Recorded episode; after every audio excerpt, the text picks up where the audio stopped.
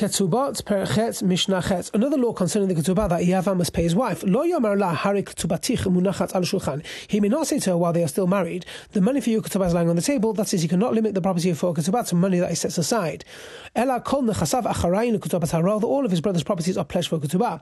A similar rule applies to every woman's ketubah.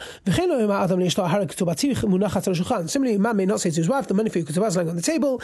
Ela kol nechasav acharayin Rather, all his properties are pledged to her ketubah. Okay, so neither Yavam or ordinary husband is allowed to designate specific property of his wife's ketubah because that would cause resentment. She would feel that he hates and wants to divorce her. Now we return to the ketubah Yavam must pay. En el If he divorced after performing yibum, she has the right to collect only a ketubah and he may sell any of his late brother's remaining properties. If he remarried her after before paying a ketubah, she's like all of the women who, if they get divorced and then remarry the same man, they're entitled only to the original ve'en la el Thus, she's entitled only to her original ketubah. That's it. She may collects only from the property her husband inherited from his brother. Now, Perek Tet. Mishnah Aleph. So, as we learned in the previous Perek, although a woman's malog properties belong to her husband has some rights in the properties. He may eat the produce, he can stop her from selling them or giving them away, and when she dies, he inherits them together with the rest of her property. This Mishnah discusses a husband who gives up all or some of his rights to the wife's malog's property.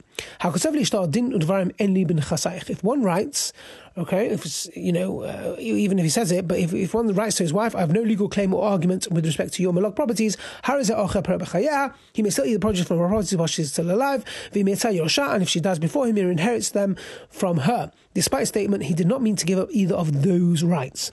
Okay, he said only that was giving up his rights to her properties, which reverts to the properties themselves and not to the produce. He also described them as your properties, which implies that he gives up his rights only as long as she owns them. Thus, he keeps his right to inherit them after she dies and they're no longer hers.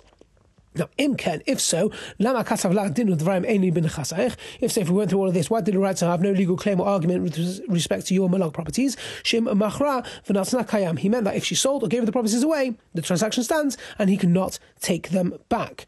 Okay, so um, so, as we learnt in the first Perek, in the first Mishnah of the eighth Perek, that if a woman inherits property after Nisuin and sells it, her husband can take it back from the buyer. In our Mishnah's case, the husband gave up this right; he is thus unable to seize her malog property from the buyer after she sold it. Furthermore, she is even permitted to sell it in the first place. Now, a statement in which the husband gives up even more of his rights. If he wrote, I have no legal claim or argument with respect to your malog properties or their produce, he may not eat the produce from her properties while she is alive, since he explicitly gave up that right by adding their produce. If she dies before him, he inherits them from, her because he did not give up that right. So according to the previous Tana, Tana, the husband has given up the rights to all produce. This Mishnah now presents a dissenting view. Rabbi Yehuda Omer, Rabbi Yehuda says, even if he wrote to her that he gives up the right to the produce, lo'olam ochel pere perot, he can always eat the produce of the produce. This means that if she sells the produce and uses the money to buy land, he has the right to the produce of the new land. Furthermore, he's entitled to the produce of that produce and so on. עד שיכתוב לה דין ודברים אין לי בנכסייך עד עולם. Unless he writes to her, I have no legal claim or argument with respect to your malog properties, their produce, or the produce of their produce forever. By adding the word forever, he gives up his right to any produce that results from the produce of her land, no matter how many steps removed. Now, how how about how, how can he give up all of his rights?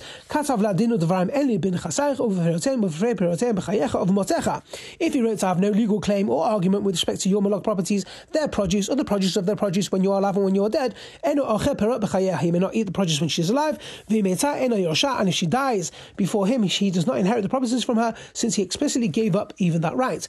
A dissenting view, though, Rabbi Rabban Shimon ben Gamliel, Omer Rabban Shimon ben Gamliel says, if he she dies, he inherits her, even though he wrote that he's giving up that right. Because in doing so, he made a stipulation that goes against something written in the Torah, since this is a biblical law that a husband inherits his wife. And if anyone makes a stipulation that goes against something written in the Torah, his stipulation is void. Have a great day.